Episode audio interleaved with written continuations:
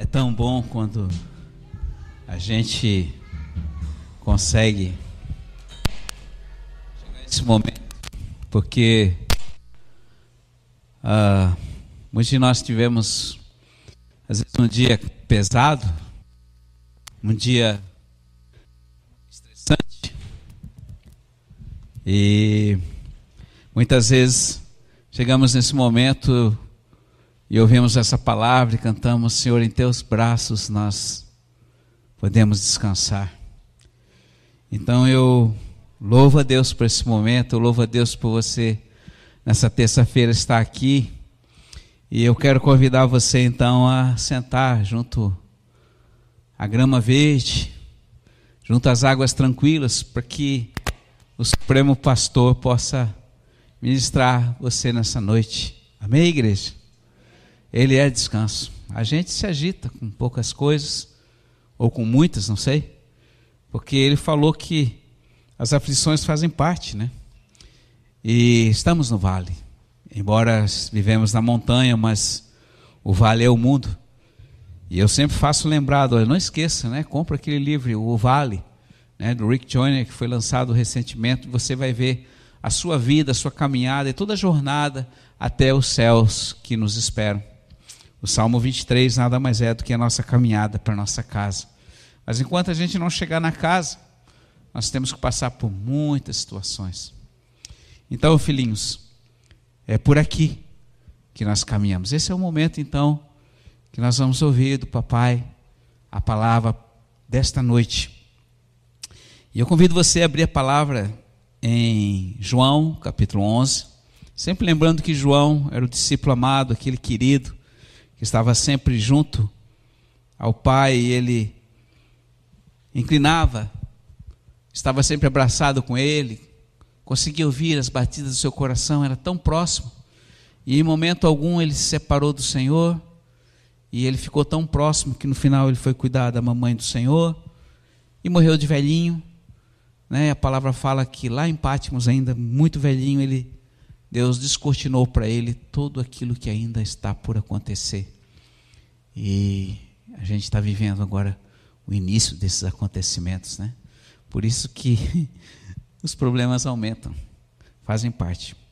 Mas eu queria falar hoje para você a respeito de Lázaro, né? E da sua ressurreição. E o título dessa palavra hoje fala: Terminou? Será? E eu sei que muitas vezes, quando você está tentando fazer alguma coisa, está orando por uma coisa, você está desejando realizar algo, de repente não deu certo, você descabou, terminou. E parece que tudo frustrou e você acaba perdendo toda a esperança, a fé, o amor, e muitas vezes cai num desânimo, e a sequência desse desânimo muitas vezes traz você uma depressão. Mas eu quero trazer essa palavra hoje para que Deus possa realimentar quem Ele é em você. Muito bem, a partir do versículo 1, do capítulo 14, a palavra diz que havia um jovem doente chamado Lázaro, lá em Betânia, e ele era irmão de Maria e de Marta, e a Maria era aquela que havia ungido o Senhor com aquele bálsamo caríssimo, né? E havia enxugado seus pés com os cabelos. Mas seu irmão, Lázaro, estava muito doente, e as duas irmãs então mandaram dizer a Jesus: Senhor, Senhor, aquele que tu amas está doente. Mas o Senhor estava longe e disse que é, disse para elas: Olha, esta doença que teu irmão tem não é para a morte, mas é para a glória de Deus, porque ele vai ser glorificado através dessa situação. E no versículo diz que Jesus amava muito, amava, amava muito a Marta, ao Lázaro e a Maria. Provavelmente aqueles três irmãos, não sei se eles eram órfãos, mas eles viviam juntos e provavelmente eles eram muito queridos. Tem pessoas que são tão queridas que a gente tem prazer de estar junto, de abraçar, de beijar, de cheirar, né? porque são amáveis. Eu creio que aqueles três eram muito queridos. Né? É, e versículo 6 diz que quando soube que ele estava doente, ele ainda ficou dois dias no lugar onde ele estava. Jesus estava fazendo alguma coisa, mesmo que ele recebesse a notícia urgente, porque provavelmente eles disseram: Olha, o Lázaro está morrendo. Então ele permaneceu ali. E depois, então, ali no versículo é, 10, né, ele, versículo 9, ele diz: Olha, eu vou ter que subir novamente a Jerusalém, Aí os discípulos disseram para ele: Mestre, mas tu não pode ir para lá. Eles querem te matar lá. Aí o senhor falou: Não, mas nós temos que ir. Aí o, o Tomé, né, aquele que duvida de tudo, tomou a frente, disse, lá no versículo é, 16, ele diz assim: ó, Então vamos nós também, nós decidimos e vamos morrer contigo, Jesus. Provavelmente Jesus olhou para ele, deu uma olhadinha para ele, mas continuou: Então vamos. E aí diz que quando ele chegou ali perto do, do sepulcro, né, que já havia quatro dias morrendo, em Betânia, chegou então a Maria, ou melhor, a Marta correndo e disse uma coisa para Jesus: Jesus, se tu não tivesse se tu tivesse aqui, meu irmão, não teria morrido. Guarda essa palavra, porque a Maria repete a mesma palavra um pouquinho mais à frente. Ele diz: Jesus, se tu tivesse aqui, meu irmão não teria morrido. Mas agora ele morreu. A esperança daquelas mulheres, daquelas irmãs, tinha ido por água abaixo. Elas tinham um grande amor por aquele irmão. Provavelmente o irmão provia como uma pessoa, um homem da casa, provia das necessidades, era querido, era amável, e ele tinha até a figura de um pai para elas, quem sabe. E a dor delas era muito intensa. A gente sempre vê né, a Marta agitada e a Maria mais quieta. Mas a realidade é que Jesus ouviu Marta, chegou ali um pouco mais perto, e quando chegou no versículo 32, quando ele chegou no lugar onde ele, Maria estava, ela viu, prostrou seus pés e disse: Senhor, se tu se estivesse aqui, o meu irmão não teria morrido. Ou seja, Jesus, se tu tivesse vindo mais cedo, porque tu ficou mais tempo lá, o meu irmão não teria morrido, Senhor. E aí chorou, né? E ela chorou tanto copiosamente que a palavra de Deus diz que no versículo 15 que o espírito do Senhor se se comoveu por ela. E nós vemos aqui o menor versículo da Bíblia que diz: Jesus chorou. Diga comigo, Jesus chorou. Então você pode chorar também. Às vezes você está angustiado, passa um dia aflito, tem uns certos temores com relação ao futuro, sua vida. E a gente chora, é bom chorar. E o Senhor fala: aqueles que choram são consolados. Muito bem. Aí você pode perguntar, mas por que Jesus chorou se ele ia fazer um grande milagre? Né? Ele já sabia o que ia acontecer, mas a realidade é que existe uma grande verdade. Quando você ama alguém, e essa pessoa está sofrendo, você sofre com ela. Isso é uma realidade. Não é porque você tem a solução que aquele momento também não seja o momento em que mexe seu coração. Porque o amor é isso. E nós já estamos muito gastos a respeito de ouvir, a respeito do amor de Jesus. Isso já se tornou uma certa religiosidade, nossos ouvidos já estão acostumados, Jesus nos ama, Ele deu a vida por nós, Ele derramou o seu sangue. Mas a realidade é que muitas vezes nós não paramos no dia para ouvir e ter a revelação de que amor é esse. É um amor tão intenso que quando você está triste, quando você está chorando, ainda que seja sem motivo, Ele também chora com você. Porque o mesmo sentimento, o mesmo sofrimento seu, Ele também sofre e pensa que é duro, ou melhor, pensa que é fácil, se você ama alguém e vê esse alguém sofrendo, você sofre mais. Então, em outras palavras, Jesus sofreu mais do que a própria Maria que tinha perdido o irmão. E aí ele continua. A palavra diz que, mesmo comovido, versículo 38, Jesus então, ali, provavelmente chorando, limpando as lágrimas, foi até o sepulcro, e ali era uma gruta e tinha uma pedra grande.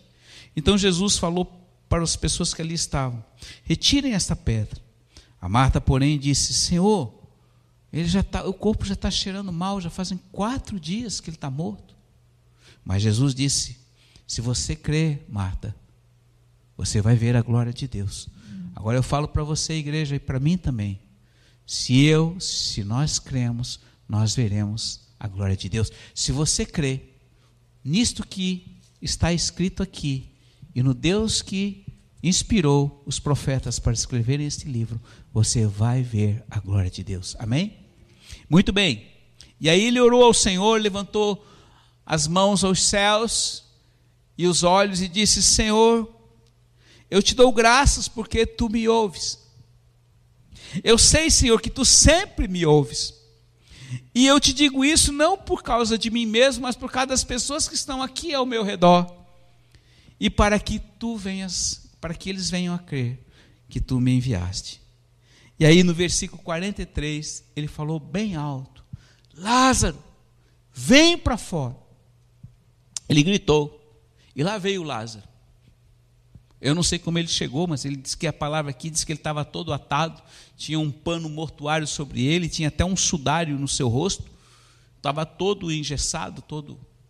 E aí Jesus disse para os discípulos, que as pessoas que estavam ali, ó, tirem essas ataduras dele e deixem ele livre. Irmãos, esse foi um milagre tão tremendo que ocorreu naquele dia lá em Betânia, naquele pequena cidadezinha, um bairro, um distrito ali de Jerusalém, que não houve dúvida do que havia ocorrido, porque o Lázaro já tinha morrido há quatro dias. E lá num dos apócrifos, nos, dos livros históricos, que não está na palavra de Deus, diz que quando ele saiu do túmulo, ele estava perfumado, havia um perfume sobrenatural. Por quê? Porque aquilo que Deus faz, aquilo que Jesus faz, é algo que sobrepuja a nossa capacidade. Ninguém gosta de chegar perto do morto depois de 24 horas, porque já começa a ficar difícil. Agora você imagina quatro dias, mas quando ele saiu, aquele homem estava perfumado. E talvez até você possa achar, ah, mas isso não está na Bíblia. Mas quando você chegar lá no céu falar com Lázaro, você vai ver. Talvez até vai sentir o perfume dele melhor do que qualquer outro aí que você pode comprar aí nos free aí do aeroporto. Agora não dá mais, né? Bom, mas o que eu quero falar com vocês essa noite? Depois que ele ressuscitou, muitos creram em Jesus, mas muitos dos que creram ou não creram foram lá falar com os fariseus e com os sacerdotes, ou aqueles que eram conhecedores das Escrituras, disseram: Olha, aquele homem chamado Jesus lá de Nazaré, ele ressuscitou o cara que estava morto. E aí deu um rebuliço no meio dos religiosos, porque disseram, pô, agora esse cara está tomando todo mundo de nós, o que, que os romanos vão pensar de nós? Daqui a pouco eles vêm aqui e vão invadir isso aqui. Nós temos que dar um jeito nele. Aí o tal do Caifás disse: Não, não se preocupe. Lembre-se que sempre, uma vez por ano, alguém deve morrer em favor de todos. Ou seja, ele já estava profetizando que aquele que era o autor do milagre, e até mesmo o que recebeu a vida, seria morto. Bem, filhinhos, o que eu quero colocar para vocês hoje? Eu quero dizer algo que normalmente, antes, até mesmo antes, de que aquilo que nós sonhamos, aquilo que nós planejamos, aquilo que nós vivemos, muitas vezes, antes de acabar, nós já desanimamos. A situação da Marta e da Maria foi igual. Momento de desespero, elas foram buscar quem? Jesus, corretamente. E foram lá e, Senhor, vem logo. Senhor, meu irmão está morrendo. Meu irmão está com Covid. Senhor, preciso da tua presença. E o Senhor não foi naquele momento, ele não deixou tudo para atender as irmãs. Ele continuou fazendo o que precisava fazer e ficou muito tempo lá. E tanto tempo que deve ter dado no mínimo uns quatro, quatro dias, pelo menos, até ele chegar. E quando ele chegou, nós vimos tudo o que aconteceu. Ele participou de todo o sofrimento, ele percebeu todo aquele ambiente. Os discípulos ali com ele ficaram vendo tudo o que estava acontecendo. Mas a realidade é que ele fez o que homem algum podia fazer. Ele puxou e mandou aquela pessoa que já não tinha a mínima esperança, esperança que tudo já havia acabado, mandou a vida novamente e falou: Vem, vem para fora. E ele veio. Como eu falei para vocês, não sei se ele veio assim, se ele veio atado, como ele saiu. A realidade é que ele saiu. E Deus fez o que ninguém podia fazer. O que os homens podiam fazer, ele mandou fazer. Tira a pedra e desata toda aquela aquelas faixas, todo esse pano mortuário que está sobre a vida deste homem. O que significa, filhinhos, a vida de Lázaro com relação à minha e a sua vida para os dias atuais. Significa que muitas vezes, mesmo que você esteja passando algum problema, e quando você convida e chama a presença de Jesus, e você invoca a presença dele, quando ele chega, no momento que ele chega, tudo muda. E se você crê verdadeiramente nisso, será uma realidade aonde você estiver. Pode parecer até que quando você clama ao Senhor, que você está ali insistindo debaixo do altar com o Senhor, ó oh, Deus, tu está vendo que eu estou passando, Senhor, por que, que eu estou passando tal circunstância? Eu preciso resolver tal situação, não há ninguém que possa me ajudar, exceto tu, Senhor. A impressão é que o céu está de bronze ou que ele não tenha te ouvido. Não.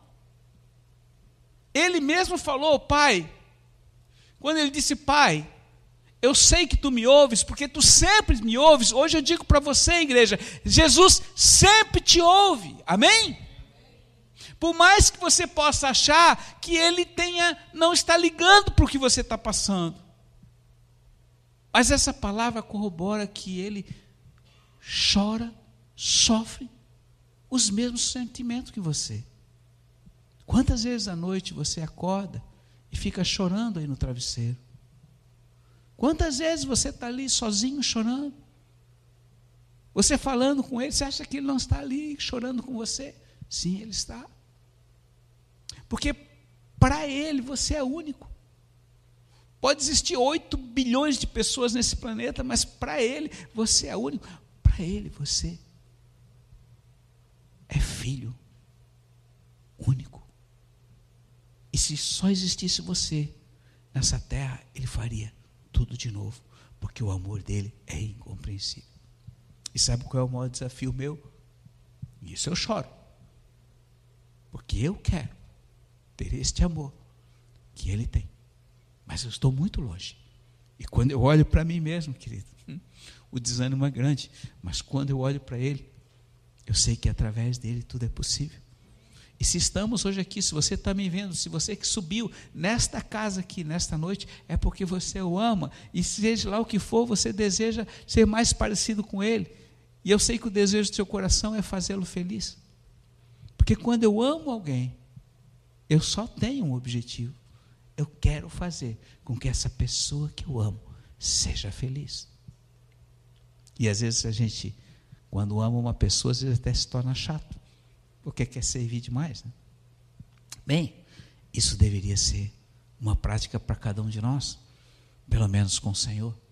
A gente ama muito o Senhor, mas quando a gente tem que amar aquele próximo que está do nosso lado, parece que tudo a gente esquece. Mas ele diz: quando você serve, você ama, você é apaixonado por quem está do teu lado, teu cônjuge, teu namorado, ou a, o teu irmão, ou a pessoa até que você não gosta, enfim, você está me amando. Então, esse é um amor que eu preciso ter, você precisa ter. E esse amor você não consegue pela sua alma, só nele. Porque ele é, 1 Coríntios 13. Tudo sofre, tudo espera, tudo suporta e tudo é. Não tem palavras, não tem adjetivos.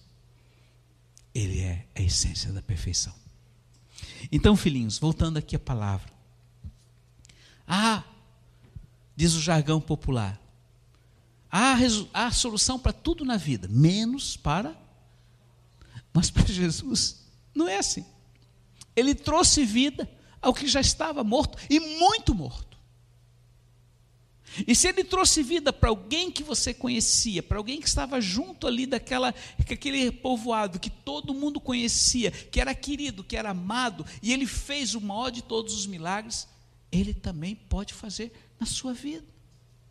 Então, por isso eu digo para você: nunca diga, nunca diga que tudo está terminado, se o teu Deus não disser que está terminado. Vou repetir. Nunca diga que está terminado, se o teu Deus não disser que está terminado para todo aquele povo ali, já estava acabado. Mas o Senhor, Sabia. Porque se eles crescem, certamente eles fariam com que a glória de Deus fosse vista. E aconteceu isso. E quantas vezes, filhinho, você está orando, tem buscado ao Senhor, você sonha, você está incomodando o Senhor no altar por, por algo que você deseja, que você quer, e você tem no coração de que Deus quer te dar aquilo, ou que você precisa alcançar aquilo, e de repente os homens dizem: Olha, não deu certo.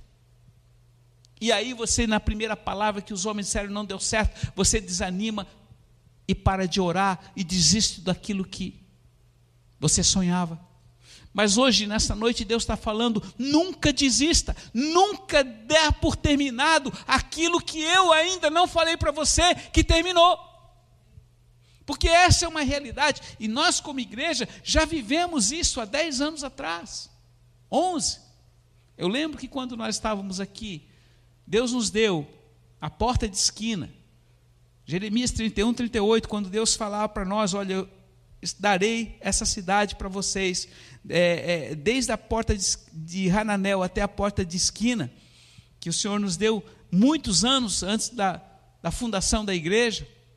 E eu vi aquela porta de esquina que era a, a, o salão que estava entre o calçadão da Trajana e a Tenente Silveira, o lugar mais central ali. E eu olhei aquele lugar, logo no meu coração eu pensei, vou botar uma bandeira com o nome de Jesus, vou botar um neon aqui com o nome de Jesus. E quando eu fui lá, entrei naquela sala, orei e oramos, chamei, chamei as pessoas que estavam comigo naquela época, acho que alguns de vocês estavam aqui, e, e, e nós oramos, nos apossamos, mas aí tinha um grande probleminha, irmãos. O probleminha é que o aluguel era extremamente caro. Naquela época, se eu não me engano, o aluguel era dois e meio. E o que, juntando tudo que a gente tinha, o que a gente podia pagar era 1.400. Acho que era alguma coisa assim. Isso há 21 anos, 20 anos atrás. 21 anos. Pois muito bem. Mas nós orávamos. Eu lembro que Lu e eu tomávamos cafezinho todo dia. À uma e meia da tarde, a gente vinha trazer os meninos aqui para o Adventista e a gente ia tomar o cafezinho, era meia horinha que a gente tinha para botar nossas conversas em dia, porque a, a, o dia era puxado, nossa vida era muito puxada, mas eu olhava lá e via aquela porta de esquina, aquela esquina e orava e abençoávamos, íamos lá e ungia a porta, o, o, o, o, trinco, né? Mas aí um dia, estava lá uma plaquinha lá embaixo do, da marquise, né? A, a, escola de inglês, não sei se era o físico, o que, que era. E aí quando a gente viu aquela plaquinha, a gente. Aí eu liguei lá para a imobiliária, é, já está alugado. Ah, tá. Aí a gente murchou, né? Murchou uma semana, mas depois na outra semana a gente continuou, ó Senhor, ó Senhor, ó Senhor. Mas o que fazer? Se já existe uma escola, já foi assinado um contrato, já não deu certo, terminou. Desiste, pastor. É ilusão. Como é que vocês vão pagar 2.500 se você juntando tudo, virando a vista, dá 1.400? E essa era a proposta que a gente tinha feito para a imobiliária. Mas a gente não desistiu, queridos porque ainda no interior do nosso coração a gente pensa, mas aquela sala, aquela sala, a gente se apossou. Aí se passou 30 dias, preste atenção. Se passaram 30 dias, eu ligo para a imobiliária porque tinha alguma sala próxima, uma sala menor ali perto. Falando, quando é que está aquela ali? Ah, aquela ali é 1.800. Hum. Mas ele assim, o senhor Adalberto, aquela sala que você estava procurando, deu um probleminha lá, o inquilino rescindiu o contrato. Eu disse: o quê? É, ele rescindiu o contrato porque é proibido botar propaganda em cima da marquise. Isso era 11 horas da manhã. Quando o cara falou isso, eu digo: ó oh, Deus, era uma e meia, eu já estava lá na imobiliária. E sabe o que, que eu estava lá? Para dizer: olha, nós queremos aquela sala. E o que nós temos que pagar é 1.400. E aí o meu Deus fez um milagre. A imobiliária aceitou a nossa proposta. E nós fomos para a porta de esquina e ficamos oito anos naquele lugar ali, para a glória de Deus. Vamos dar uma salva de palmas ao Senhor. Você pode achar que é pouco, mas quando a igreja estava começando, filhinhos, era tudo muito difícil. Mas eu quero dizer, os dias que estão hoje não são fáceis. E Jesus está te fazendo lembrar de que os homens podem dizer para você não. Os homens podem dizer não dá certo. teu financiamento não deu certo, teu aluguel não deu certo, o teu carro não. Eu não sei o que, que você tem, o teu emprego, a tua provisão, o teu sofrimento, não vai dar, morreu. Você entendeu? Morreu, não existe mais. Aí você vai chorar as pitangas, você vai começar a ficar deprimido, porque a minha vida nada dá certo, porque o Senhor esqueceu de mim. E aí você cada vez mais olha para você e vai realizando o seu eu, seu eu. E aí o inimigo teu vem em cima de vocês. É, você é assim mesmo, ninguém gosta de você. Você está querendo aí adorar o teu Deus aí, olha aí o que, que ele faz contigo. Mas eu quero dizer algo para você, filho. Se ele não disse não para você, ou seja, acabou, então não está terminado. Você crê nisso? Você pode crer nisso? A realidade é diferente, mas quem anda por fé sabe de onde sai, mas não sabe para onde vai e sabe quem encontrar. E quem que você pode encontrar aonde você está indo? É Ele. Por isso eu quero dizer para você, por favor, não desanime. Lembra que ele falou lá em Mateus capítulo 6? Pedi e dá-se-vos-á. Buscai e acharei. E insiste, bate, que a porta vai abrir. Isto é um princípio de perseverança. Nós não cremos e não falamos todos os dias que Deus é aquele que traz a existência, traz vida ao que está morto e traz a existência ao que não existe. Não foi isso que ele fez com Abraão, não foi isso que ele está escrito e registrado em Romanos capítulo 4, 17. Então, se ainda, ainda que tenha morrido, Ele é poderoso para trazer vida. Embora às vezes fique muito tempo lá, esperando para ver se você persevera. Porque uma coisa é certa, filhinho, é muito fácil você dizer para alguém que você ama, mas se você não torce um dedo. Eu provo também o seu amor, diz ele.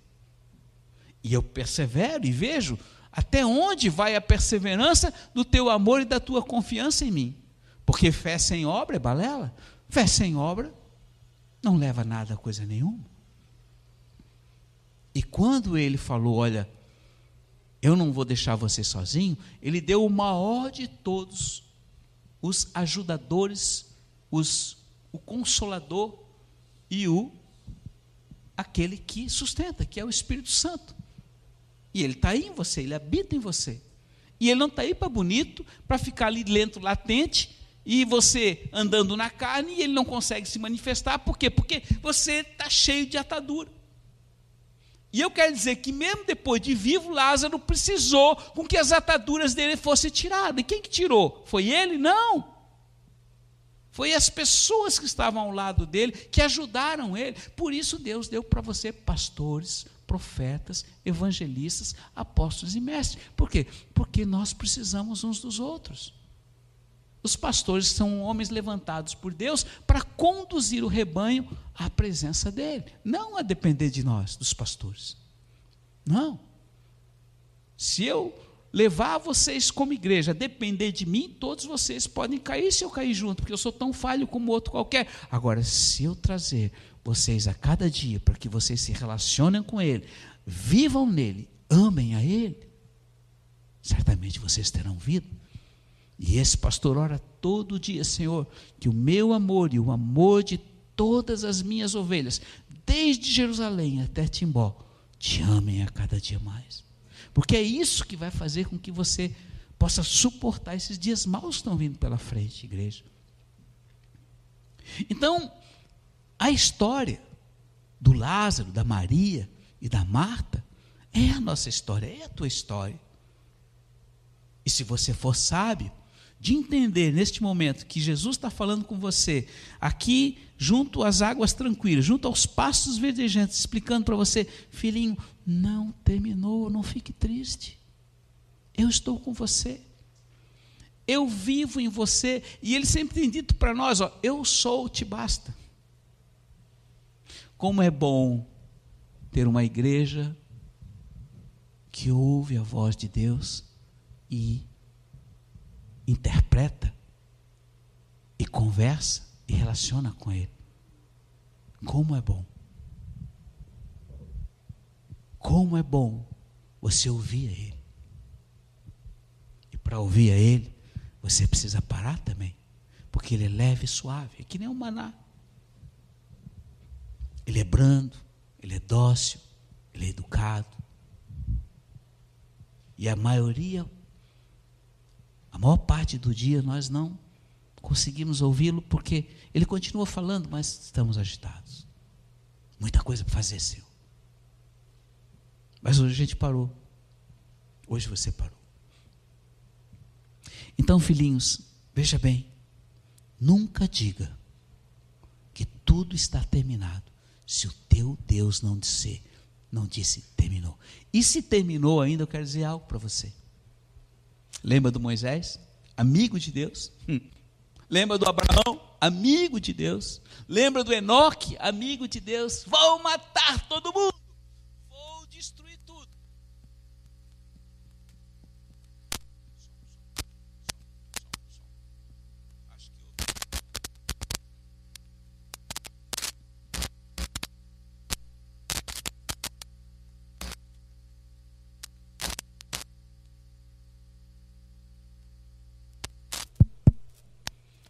Momento, por favor.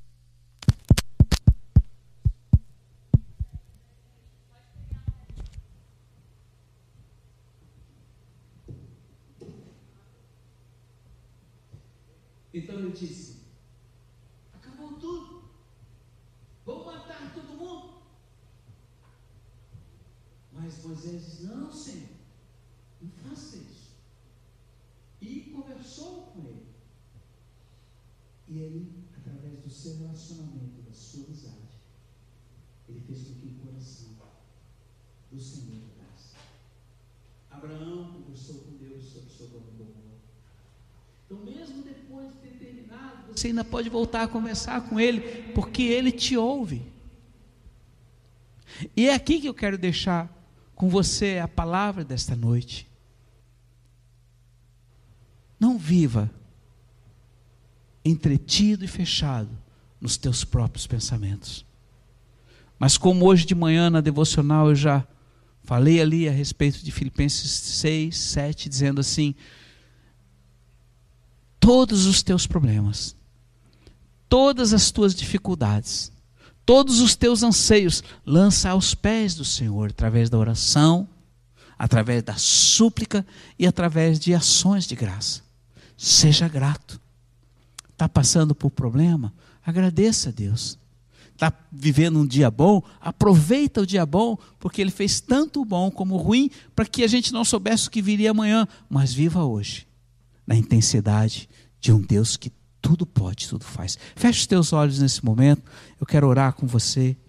Pai, muito obrigado porque a sabedoria está contigo. Obrigado porque tu ressuscitas sonhos Tu traz vida ao que está morto. Tu traz à existência, Senhor, aquilo que humanamente foi perdido. Tu és Deus. E nós estamos aqui nesta noite para abençoar a vida da tua noiva, para que ela não somente viva a intensidade, mas tenha a sua esperança renovada em ti, querido Jesus. Repita comigo. Querido Jesus, eu te peço perdão, porque pela minha falta de entendimento,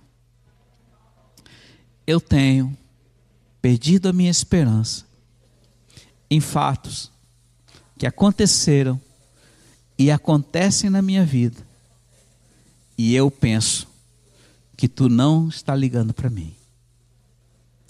Mas hoje eu entendo que tu tens o poder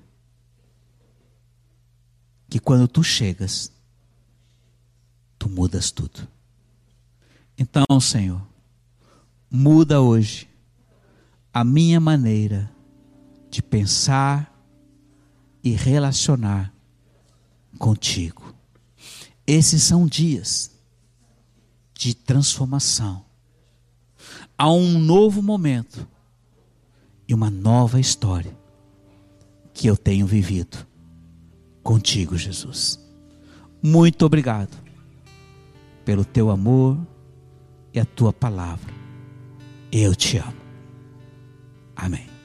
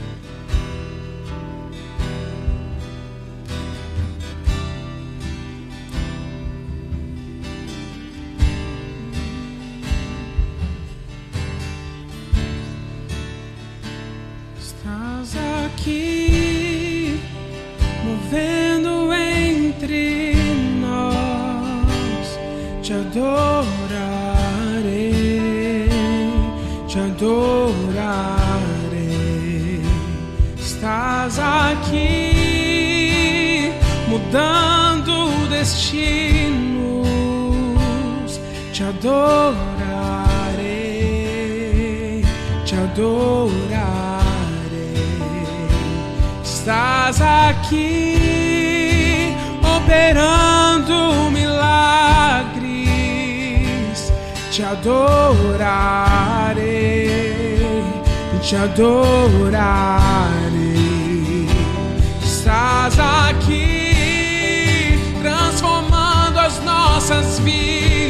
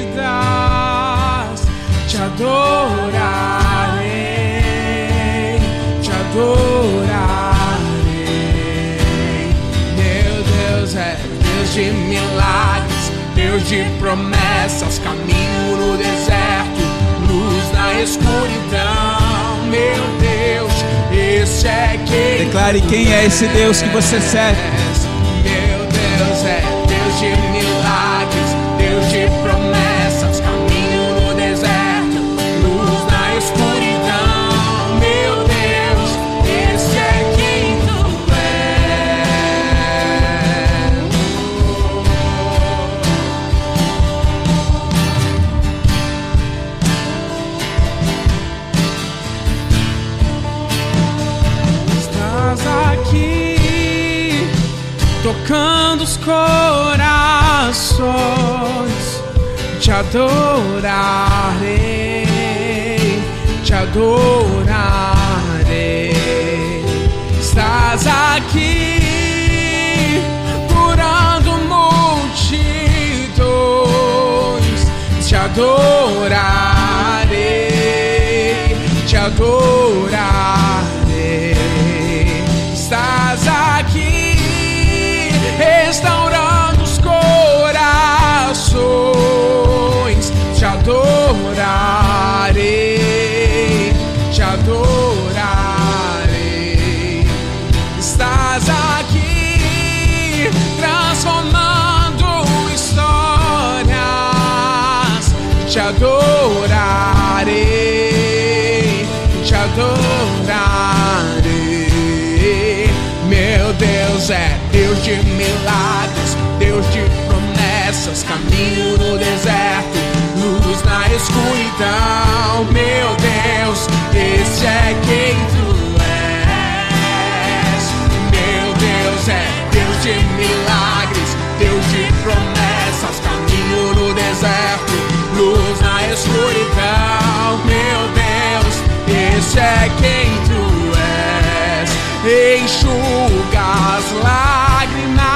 restaura os corações Tu és a resposta, Jesus.